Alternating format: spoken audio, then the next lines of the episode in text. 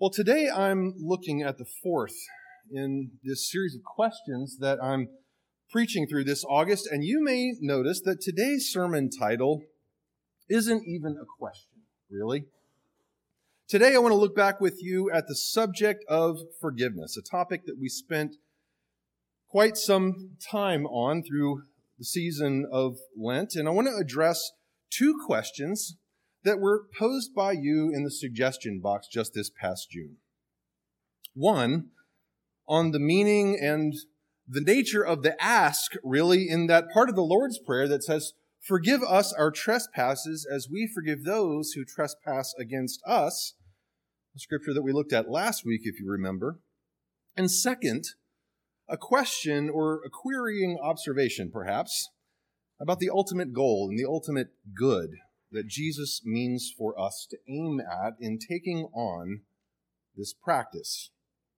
As you may know, and if you were around in the spring, like I just mentioned, I did preach a sermon series through Lent on the theme of forgiveness. When you, you can go back and watch that on YouTube if you like.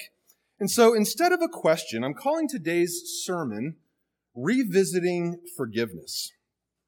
What does that part of the Lord's Prayer mean? And what is Jesus after by making such a heavy demand on his disciples that they practice forgiveness in a radical way? In a way that would even set them apart and define them as conspicuous as their practice of forgiveness is called to be. When I preached on this through Lent, I took Paul's letter to the Romans as my guiding scripture, if you recall, and begin where Paul begins his presentation of the whole of the gospel, with the state of the world and of our very selves being such that forgiveness, or justification to use his term, is the only possible place to begin. And not just with human relationships, but with ourselves and especially in our relationships with God the brokenness and the compounding dysfunction of our world and of our hearts have already long since gotten out of the gate. Paul reminded us.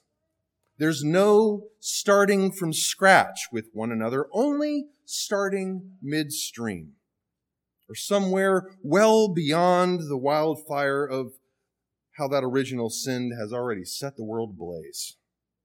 We can't plant new trees in such an environment until we begin to extinguish those fires.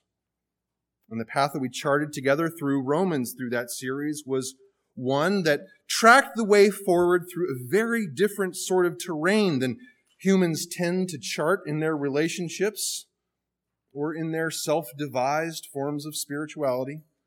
This one, this one beginning with our receiving of forgiveness.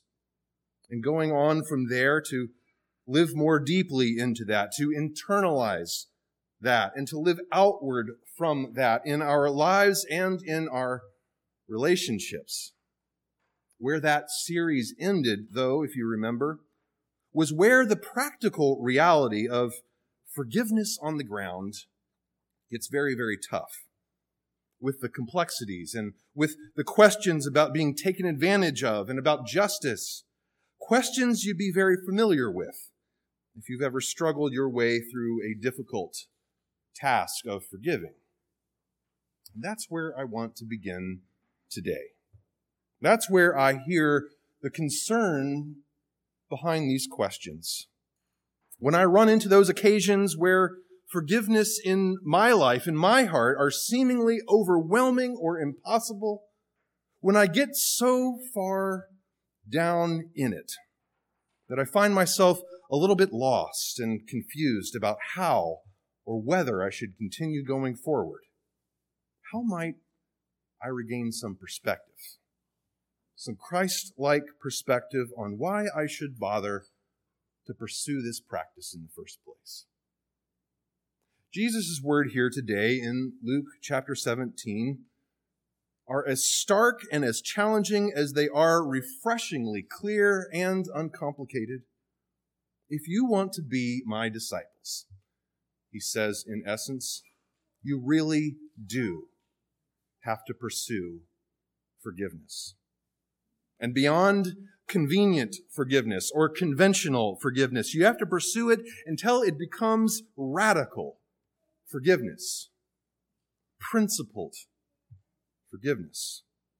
Forgiveness that comes from a place that's rooted in your character as my disciples rather than from the whims of emotion or from expediency or even as a kind of therapeutic self soothing. You must forgive, he says. Three simple words with no further conditions or exceptions. Now, as he articulates it here initially, it's tied together also with a practice that he calls, quote unquote, rebuking the offender. He says it like this, if you turn back to that verse in verse 3. He says, If another disciple sins, presumably against you, you must rebuke the offender, and if there is forgiveness, or if there is repentance, you must forgive. There is not, in other words, this is not an abusive sort of forgiveness that Jesus is commissioning us into. Forgiveness here is one of the tools for setting things right. If there's an offense that's been committed, a wrong that's been done, Jesus demands of us, and it's not a gentle ask, and it's not even really an ask at all. Jesus demands of his disciples, first of all, that they give the offender an opportunity to make things right. And second of all, if they do, he demands that we practice forgiveness. You must forgive. Now, I want to dwell over that for just a moment because a lot is being said there in that short little verse, I think. Both parts of that command of his there are a tough ask, aren't they? They ask a lot of us in terms of our maturity and of our trust and of how deep we're willing to go with one another in the bond of fellowship for the sake of peace and true reconciled community. You see, because that rebuke part asks that we make the person aware that a wrong has been done. And that's not easy. Rebuke is a hard word. It sounds confrontational and argumentative, and it's easier to just not do that and rather maybe bicker under our breath or clam up and hold a grudge until Christ comes in final victory. Family histories are, are famous for this sort of thing, and I'll tell you that on one side of my own family, they're legendary for the grudges that they carry. Family legend has it, in fact, that sometime way back in the 1970s, I think, there was a family reunion scheduled to happen one summer, as it did most summers. And this is on my dad's side of the family, and there's a huge number of them that lived down in Alabama where this was. And my great aunt, who usually hosts these things, had 14 kids of her own. And so when you factor in all the cousins and all the grandkids, and now the great and the great great grandkids, you can begin to picture how big of an event this has become. But there was a time back before all of these greats and great greats that this was a smaller scale affair. And back then, everyone would sign up for the dishes that you were going to bring to the family reunion. And there were some suggested choices and there were some definite staples, of course. Well, it turned out that in my family, one of those staples was peach cobbler. And the year before then, uh, before that year, the year in question, the person who brought the cobbler hadn't prepared it to everyone's satisfaction.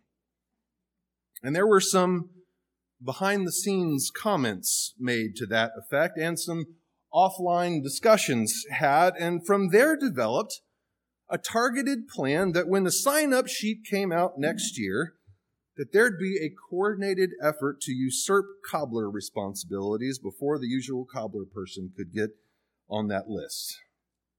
And it happened. And there were questions. And it got out that this was a pre planned sort of strategy and that there had been back channeling discussion about the previous year's cobbler that gave rise to this coup. And when do you think, when do you think the next time these parties spoke to one another after all that came to light? Never. Never. They all died before they sorted it out. If you're not from the South like I am, let me just tell you a truth that I grew up with down in the Bible Belt.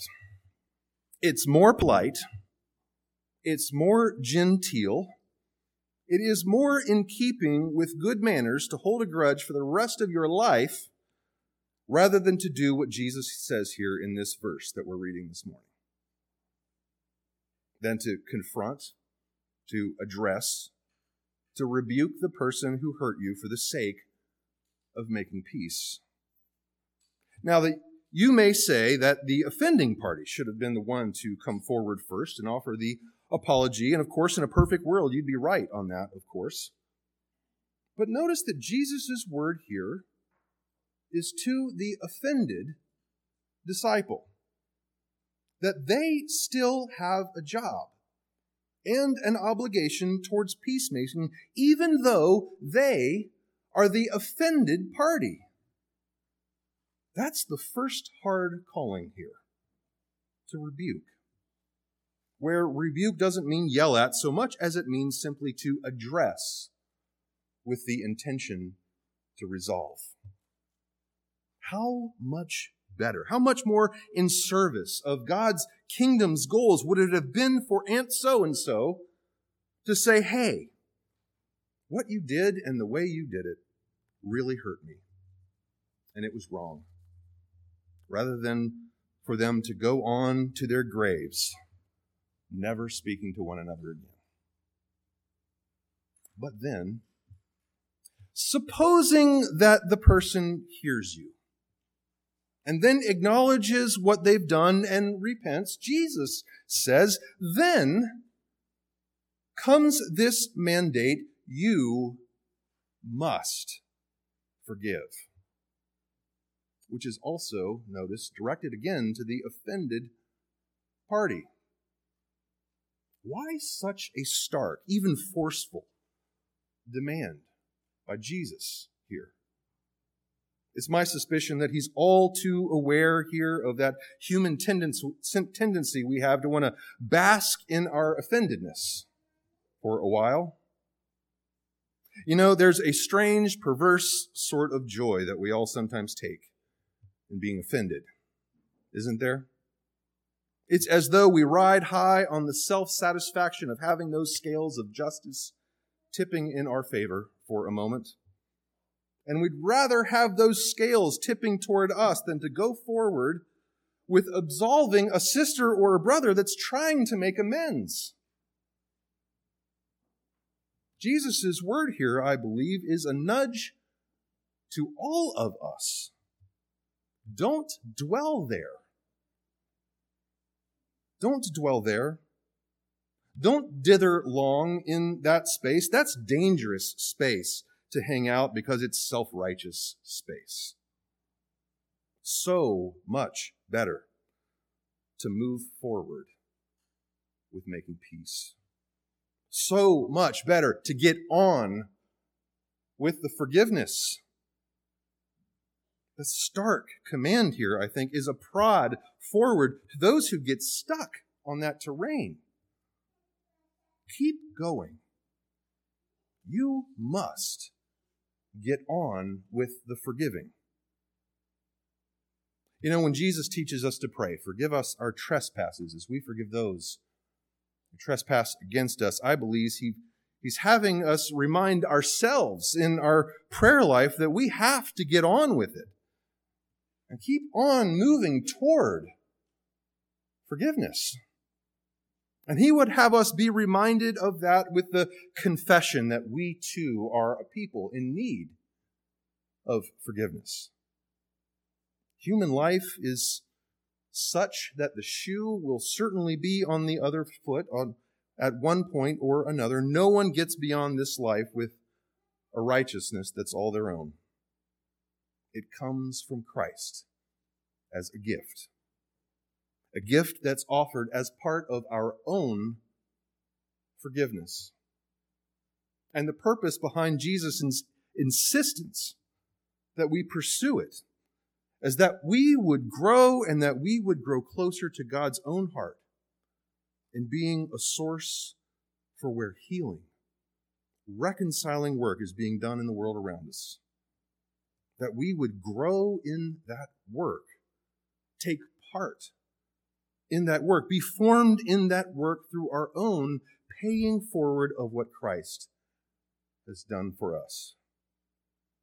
And when we run up against those roadblocks in our hearts and in our lives, we can be reminded that this practice of radical forgiveness is not about another person's worthiness or deservingness or about anything else in us other than what God desires to make of our own heart and of our world.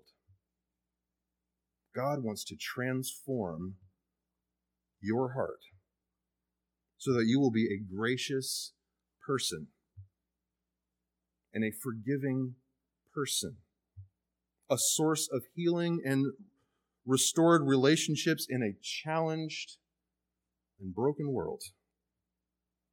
Because Christ has come to renew this world. Let all of God's people say, Amen. Let us pray.